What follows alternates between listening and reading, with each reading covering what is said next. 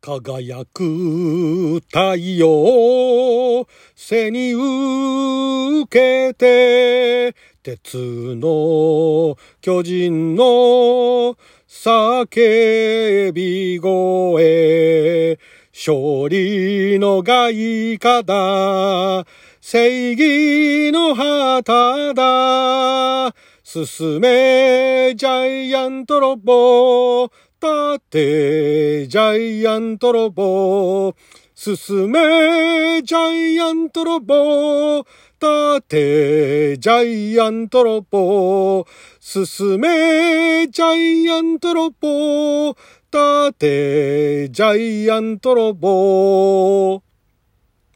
あなたの12分をちょっと拝借。こんにちは。ラジオ神の神ふみかつです。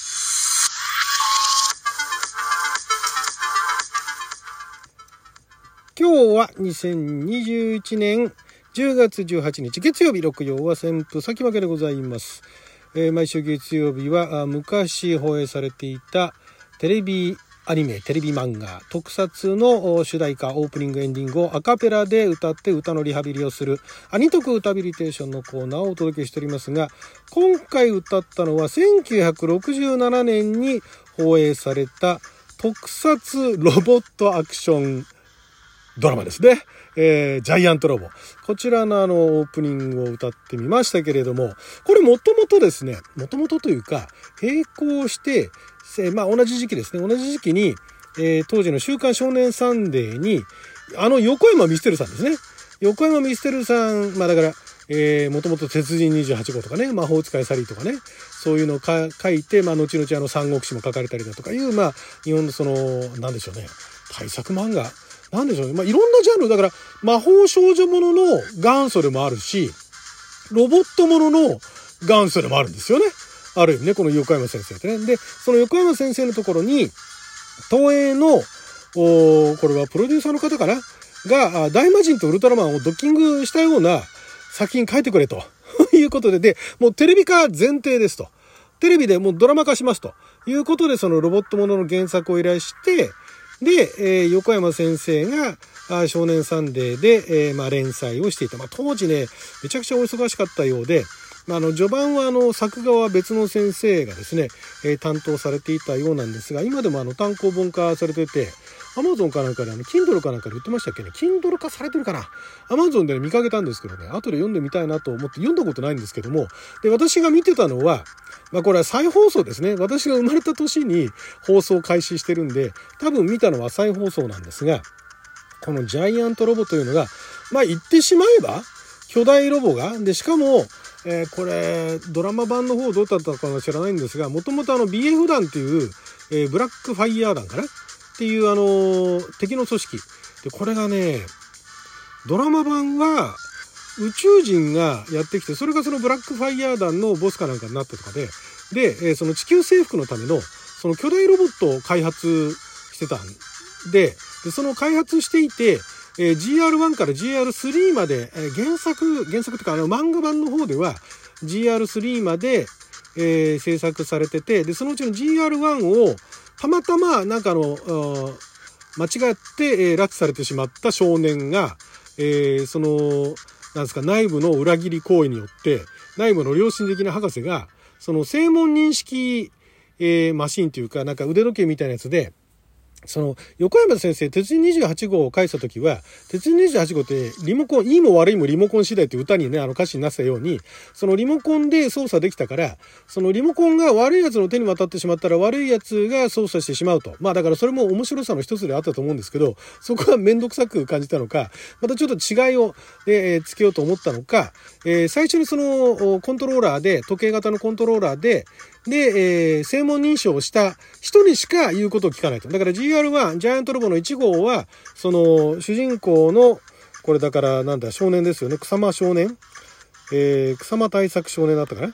が、あその吹き込んで、で、もう彼の言うことしか聞かないと。だからその、コントローラーが奪われても、おそのジャイアントロボごとね、取ってかれることはないというのがあったんですが、その、だからまあ、そういうの巻き込まれて、で、ユニコーン、ユニコーン団だったかなユニコーンっていうその、いわ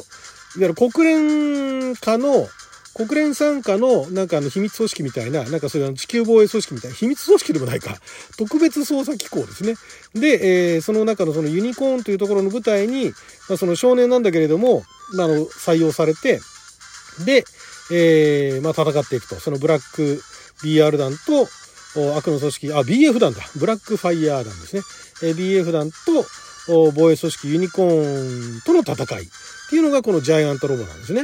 で、これもう細かい話なんてもう当然のことながら全く覚えてないんですが、で、後にね、あの、アニメ版で、なんかアニメ化されたんですよね。一回あの、ジャイアントロボ、なんだっけな、ジャイアントロボ G アニメーション地球が静止する日だったかな。で、あれが単発だったのかシリーズだったのか、ちょっと私見てないんでわかんないですけど、あれだから横山、さっきあの、オリジナルのそのジャイアントロボの、えー、基本設定ぐらいまでは踏まえてんだけど、登場人物の中に、そのスターシステムじゃないですけども、あの、横山メシテルがかつて書いた漫画のいろんなキャラクターたちがその中に登場すると。いうようなところで、で、あのアニメーションが、私はあの、ほとんど見たことないんですが、かなり当時、あれだからやってたのいつだ？アニメーションやってたのが、これがね、えーとね、1990、90年代？ですね。確か、92年からか。1992年からやってて、で、その頃はアニメファンたちにとってすんごいあのハマってる人たちがいたんですけど、私当時見てなかったあまりにも変わりようにね、昔のロボこんなじゃなかったよみたいなね。めちゃくちゃかっこよくなってて、まあそれはそれでいいんだけど、ここまで変えられちゃうとなっていうのがあって、まあ元のやつも覚えちゃいないんですけど、まあ、見てなかったんですが、で、その後ですね、もう一本 GR ジャイアントロボっていう、これまたアニメ作品が、えー、2007年に、えー、放送されて、これはスカイパーフェクト TV か。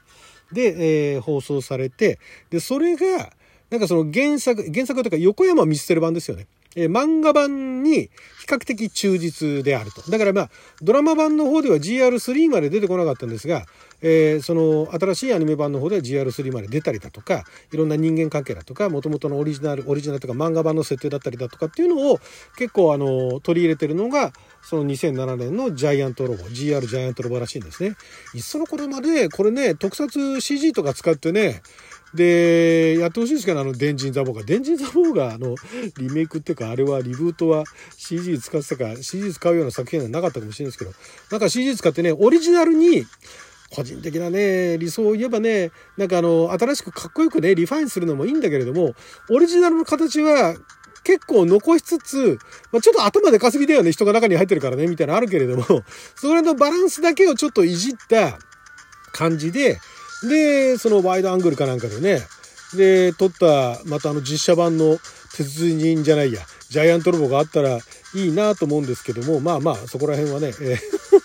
ー、何が入るかっていうのは当時のね、プロデューサーあ次第ではありますけれども、で、このジャイアントロボの一番最初だからその、えー、漫画は当然主題歌ないわけですけど、まあそれがドラマ版で主題歌がついて、で、この主題歌の作詞をされたのが、まず、この、井上勝さんって言って、あ、井上勝さんですね。井上勝さんは脚本家なんですね。この井上さんも、井上さんもすごいですよ。井上さんは結構日本の、その特撮ものだとか、なんかの、その基本フォーマットを、ある程度作ったと言われる、そのだからヒーローもので昔の古いヒーローもの、ハリマオ、快傑ハリマオとかね、そこら辺もやってました。あと、遊星王子とかもやってますからね。隠密剣士とかね。あとあの実写版悪魔くんとかね。あと仮面の忍者赤影とか光速エスパーとか。で、この伊上勝さんのご子息、長男、ご長男が、あの仮面ライダーシリーズでおなじみの井上敏樹さんなんですね。そうなんですよ。だから井上ファンは、井上ファンはじゃあ、井上ファンになるかさ、またそれは別ですけども、ね、井上ファンは井上俊樹さんのことはご存知ですけども、そのお父様ですね。が、井上勝さんっていう、いわゆる日本の特撮界の、えー、元祖のようなものを作っていった、あの方の一人ということで、で、その方があの作詞もされてるっていうんですね。で、作曲を、あの、山下武雄先生ですね。山下武雄さんもうお亡くなりになりましたけども、山下武雄さんといえば、もう何でしょう、CM から、ドラマの主題歌から、えー、クイズ番組のオープニングから、もうなんかもう7000曲ぐらいあの曲を手掛けてると言われてる方で、で、しかもこの方ね、音楽大学だとか音楽学校でじゃないんですよね。慶応卒なんですね、この人ね。なんか独学で音楽勉強して、で、大学在学中に作曲始めて、で、ラジオ放送で賞を獲得して、その才その才能を発揮するっていうもうとんでもない天才だったわけですね、音楽のね。慶応行く意味みたいなね、いうのありましたけど、慶応の経済卒だそうですけどね。で、えー、数々のそのドラマのね、えー、主題歌とかも手掛けてらっしゃいますし、テレビアニメもスーパージェッターとかね、千人ブラックの頃からですよ。もう古い古い。もうだから早々期ですよね。で、特撮だと悪魔くんもやってるし、で、その後レッドマンだとか、で、ジャイアントロボもやってると。クイズ番組だとタイムショックだとか、パネルクイズアタック25だとか、あとあの一部の世代だったらよくご存知あの、霊感山間第6巻のね、あの曲ですよ。あの曲のね、作曲もやってるっていう。で、映画もそうでしょでも CM、歌謡曲もやってるけど、CM とかがもうすごいんですよね。あ、まあ、木桜の CM か。そう。そういう、えー、山下武夫さんが、えー、作曲、編曲をやられてるということで、これすごい独特なんですね。歌を歌ってるのが、東京マイスタージンガーっていう、昔はあの、コーラスグループですね。GS とまた違う。グループサウンズとはちょっと違う。コーラスグループっていうんで、東京マイスタージンガーとボーカルショップっていうのが、結構あの、メジャーどころでいたんですが、その東京マイスタージンガー、東京マイスタージンガーの中にあの、ボーカルショップのメンバーも、え結構参加してたっていうことなんですけども、で、そのまあ、えー、あだからあれかな、東京マイスタージンガーの後に、えー、そこからボーカルショップが分かれたのかちょっとよくわかんないですけど、だもうね、そこら辺のコーラス、だから一人で歌うとね、すごいあの、心細い歌なんですけど、これね、集団で結構大人数で歌ってるから、これもまた原曲ぜひとも聴いてください。歌詞がなかなかすごいですよね。外歌ってね、外歌ってあの、外戦歌ですよ。勝利の外歌ってね、外戦の歌ですよね。それをひらがなで外歌って書いてあってるね、そういう歌詞だっていう。それ子供たちが歌ってたのかと、私歌って、これなんて歌ってるのか当時よくわかんなかったんですけどもね。はい、ということで12分間の貴重なお時間いただきありがとうございました。それじゃあまた。